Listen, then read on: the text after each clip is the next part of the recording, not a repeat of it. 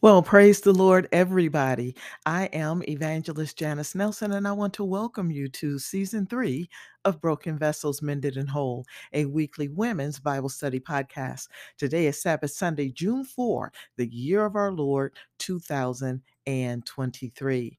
In this Bible study podcast, we address various issues that break the spirit of women and then seek to promote women's spiritual wholeness and well being with lessons learned from the Word of God. Ladies, let's pray. Our God and our Father, we bow our heads and humble ourselves before your throne of mercy and of grace. As we begin our Bible study, we ask you to join us in the study of your Word. Anoint my lips of clay so that your word goes forth in spirit and in truth. Hide me behind the shadow of your cross so that you only are seen and heard in this Bible study. Anoint us with strength and self care today and always. Bless us with patience and wisdom. Encourage us to choose your way and to behave well. Lord, lift us up for your blessing today. Will you bind the powers of the spirit of darkness so that not one evil deed is met against this ministry or these your people? Bless each person within the sound of my voice and be ye glorified. In Jesus' name, I ask all of these things and give you thanks for answered prayer, counted as done by faith and in accordance with your word. Amen. Ladies, in Matthew chapter 7, verse 1, Jesus said, Judge not, not that ye be not judged. Yet we make value judgments every day based on our personal experiences and our feelings. We rely on our own good judgment as well as that of other people to keep us safe physically, mentally, and emotionally. Good and necessary judgments are made by using our instinct, knowledge, and intuition to discern legitimacy, assess risk, and make intelligent, thoughtful decisions. Further, judging is one of the ways in which we learn to then make our biggest life decisions about anything from career change to purchasing property to beginning or ending a relationship to childcare to retirement, etc. So, commanding us to not judge not only seems silly, but also places us in a position that is impossible for us to maintain or defend. But that is only when the command not to judge is taken out of context. To judge is to form an opinion that generally expresses a bad opinion about someone's character or behavior because you believe you are better than they are. If you are judgmental, your judgments are more than likely power driven, unsympathetic, and based on your own strange idiosyncrasies and closed mind. In addition, your judgments are shallow, pessimistic, and consequently diminishes the feelings of others. Negative feelings and actions are the result of unnecessary judgment that have a significant impact not only on the overall health and well being of the person you are judging, but on you as well. Also, the more you judge others, the more likely you are to also judge yourself and be judged by persons like you, people who seek to find something bad in everything and everyone. Join me in a leap of faith of trusting God and His Word to transform our bodies, our minds, our hearts, and our spirit as we take an exciting journey of self care because self care equals self love. And to that end, today's episode is titled Judge Not That Ye Be Not Judged. Ladies, the scripture, Judge Not That Ye Be Not Judged, comes from Jesus' Sermon on the Mount. It lends itself to a variety of interpretations and has been cited as justification for our tolerance of a wide range of progressive types of behavior, beliefs, and choices that people make, thereby calling attention to our own moral limitations and need for deep and sustained self analysis. When Jesus said, Judge not that ye be not, judged, he was talking about our tendency to pass judgment on others. He was talking about the manner in which we think of and treat orders others in order to make ourselves seem or appear to be more righteous. Jesus issued the command against passing judgment on others and warned that if we do, we will be judged similarly. In Matthew chapter 5, verse 20, Jesus said, For I say unto you, that except your righteousness shall exceed the righteousness of the scribes and Pharisees, you shall in no case enter into the kingdom of heaven. The scribes and Pharisees sought to make themselves more righteous than others, and they did this by being judgmental of others. They were deceived by their own self righteous indignation, and they could not stand being challenged by true righteousness. Jesus rebuked their behavior, and in the Beatitudes found in Matthew chapter 5, verses 2 through 12, Jesus, uh, Jesus describes the qualities of true righteousness. In summary, the people who are truly righteous are characterized as being poor in spirit, mournful, meek, hungering, and thirsting after righteousness, merciful, pure in heart, and peacemakers.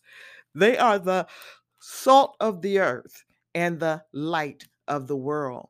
So they influence the world by their righteousness and bring glory to God by what they do.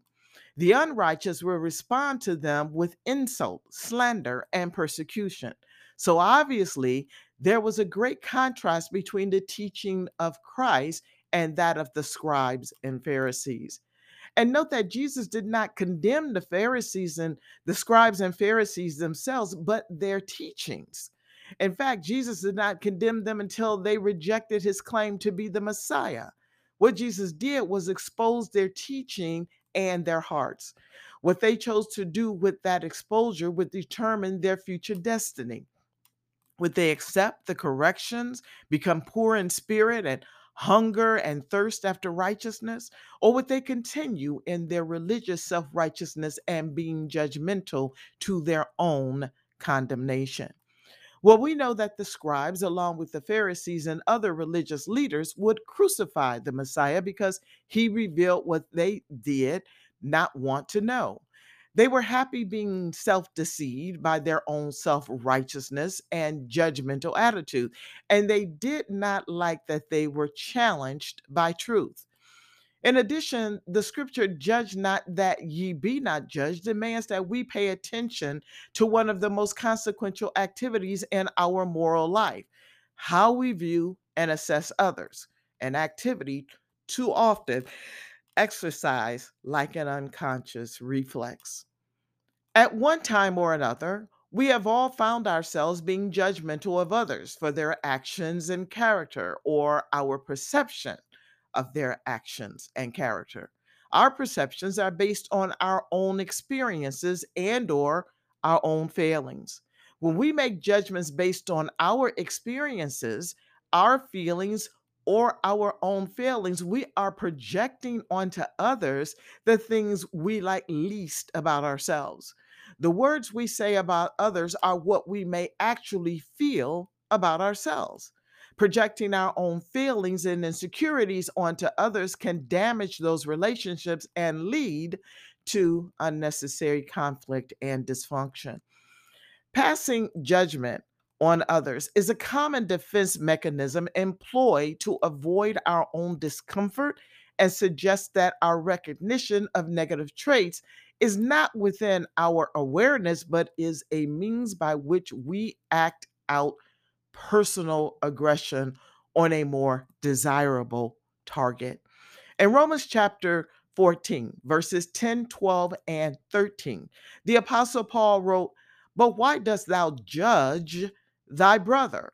Or why dost thou set at naught thy brother? For we shall all stand before the judgment seat of Christ. So then every one of us shall give account of himself to God. Let us not therefore judge one another anymore, but judge this rather, that no man put a stumbling block or an occasion to fall in his brother's way. On Judgment Day, we will stand before God. He will not ask, when we stand before God, He will not ask us why our friend or family member did what they did. He will ask us to give an account of ourselves. And we have our hands full managing our own shortcomings. So the Holy Spirit does not need us to do his job. In First Corinthians chapter 4, verses 3 through 5, the apostle says, But with me it is a very small thing that I should be judged of you or of man's judgment. Yea, I judge not mine own self. For I know nothing by myself, yet I am I not hereby justified that he that judgeth me is the Lord? Therefore, judge nothing before the time until the Lord come, who both will bring to light the hidden things of darkness and will make manifest the counsels of the hearts. And then shall every man have praise of God. The low estimation of others should not matter, uh, should matter very little to us because it is what God judges that is important. Even our estimation of ourselves is usually wrong because we almost always tend to be too hard or too easy on ourselves. Again, it is God who judges. Also, we must recognize that we do not stand in a perfect state of justification or innocence simply because our conscience is clear. Our righteousness comes from Jesus, not from our own personal life, even if we have a godly walk. Further, the scripture, judge not that ye be not judged, calls us to self reflection and to introspection. Because before we pass judgment on others, we must first scrutinize ourselves in such a way that it literally closes the gap between us and those we are passing judgment on.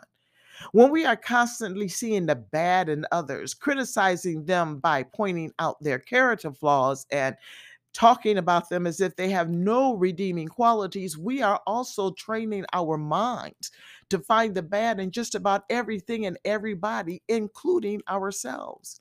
In Matthew chapter 5, verses 21 through 22, Jesus lays open our hearts and exposes the murder that is in them. He says, You have heard that it was said to those of old, You shall not murder and whosoever murders will be in danger of the judgment. But I say to you that whoever is angry with his brother without a cause shall be in danger of the judgment. And whoever says to his brother, Raca, shall be in danger of the council. But whoever says, You fool, shall be in danger of hellfire. This murder that expresses itself in unrighteous anger in calling out people's names and in slandering their character. In other words, being judgmental or judging others. And the Bible says that the only proper response to that exposure is brokenness over sin. Freely admitting that you are a person in need of grace and mercy yourself, and in God find the forgiveness He grants to those who have faith in Jesus Christ. Ladies, as a side note, you know, most people enjoy and prefer being around positive people. Negative people tend to push positive people away because positive people do not want to sit and listen to chronic complainers constantly criticizing other people. It, it is tiresome. The the and and misery loves company and people who are as as miserable and and misery loves company loves the company of people who are as miserable as they are. However most people really do not like such a person. And i know this because unfortunately i am ashamed to say there was a time in my life when i too had strong opinions ideas and values about just about everything and everybody. And when i voiced my opinions and ideas and values in my mind, I was right and others were, of course, wrong. That was until I got a new boss at my job who had absolutely nothing positive to say about anything or anybody, including me and my performance. And I found myself on the flip side of being judgmental and complaining to being judged and criticized. And I had a front row seat to a not so pretty mirror reflection of myself that sadly at the time I did recognize. Being on the flip side of being judgmental and complaining is like engaging in a with a cigarette smoker where you do not have to smoke the cigarette yourself to suffer the ill effects of cigarette smoking like lung cancer, emphysema, heart disease, stroke, etc. You get the picture. Constantly complaining and judging others might feel good in the short term, but like other things that are enjoyable, it really is not good for you.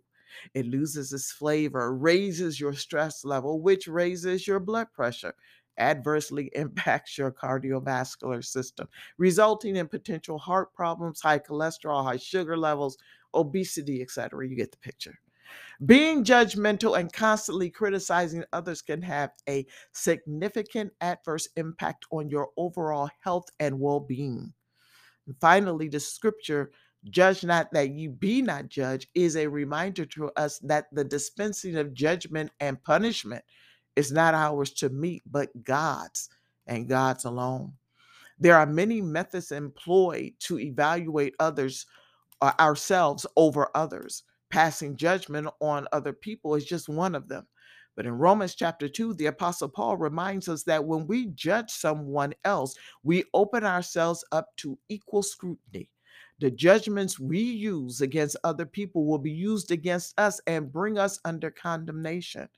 Far better than that we leave all judgment to God and focus on our own shortcomings. That we that way we are drawn into repentance where we receive God's forgiveness rather than usurp God's authority. For judgment is God's prerogative alone Within our multi faith culture, Christians are more likely to speak about God's love than his judgment because love is the unique message of Christianity. Christ is the embodiment of the love of God, and his death on the cross is its greatest demonstration. Still, the Apostle Paul reminds us that God's love and judgment go together. Romans chapter 2, verse 15 says, which show the work of the law written in their hearts, their conscience also bearing witness, and their thoughts, the meanwhile accusing or else excusing one another. Paul explains why the Gentiles can be condemned without the law. Their conscience, which is the work of the law written in their hearts, is enough to condemn them. Or theoretically, this law on the heart is enough to justify them. What Paul is saying is that God has laid down the principles for our lives in his law and our conscience and our conscience. Romans chapter 2, verse 13 says, For not the hearers of the law are just before God, but the doers of the law shall be justified. This means that knowing the law is not enough. God requires us to live by it too and to seek after good. If we close our hearts and pursue our self interest, we can reasonably expect God's judgment. Paul does not shrink from talking about the day of judgment when God judges our lives. It will be a time of complete exposure when everything is laid bare and all secrets are revealed. Our own thoughts and motives will act as witnesses, sometimes accusing and sometimes defending us. In reality, the believer needs to remember that our lives are always open to God. In Psalms 139, verses 7 through 12, the psalmist reminds us that there is nowhere we can hide. The text says, Whether shall I go from thy spirit, or whither shall I flee from thy presence? If I ascend up to heaven, thou art there. If I make my bed in hell, thou art there. If the I take the wings of the morning and dwell in the uttermost parts of the sea, even there shall thy hand lead me, and thy right hand shall hold me. I say, Surely the darkness shall cover me, even the night shall be light before me. Yea, the darkness hideth not from thee, but the night shineth as the day. The darkness and the light are both alike in thee. David, the psalmist, considered the truth that God is omnipresent. He is everywhere, He sees everything, and He knows everything. There is no corner or dimension of the universe hidden from God. Heaven is not too high, and hell is not too low. We cannot escape the presence of God, but thankfully, we can always confess our sin and our guilt and bring our doubts and fears in prayer, confident that ultimately it is Christ, the one who loves us and died for us, who rightfully judges us, not our family, not our friends, neighbors, or anyone else. While we are judging and criticizing others, we should consider what we will say when our sins are read aloud on Judgment Day. On that day, we will be abased, confounded, speechless, and overwhelmed as God unfolds the records of our sinful past life, paragraph after paragraph, page after page.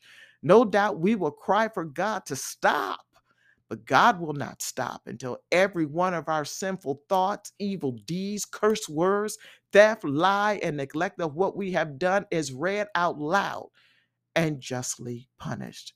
Romans 8:34 says, "Who is he that condemneth? It is Christ that died, yea, rather that is risen again."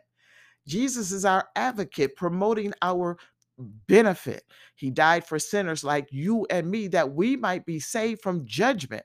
He is pursuing us so that we might be saved.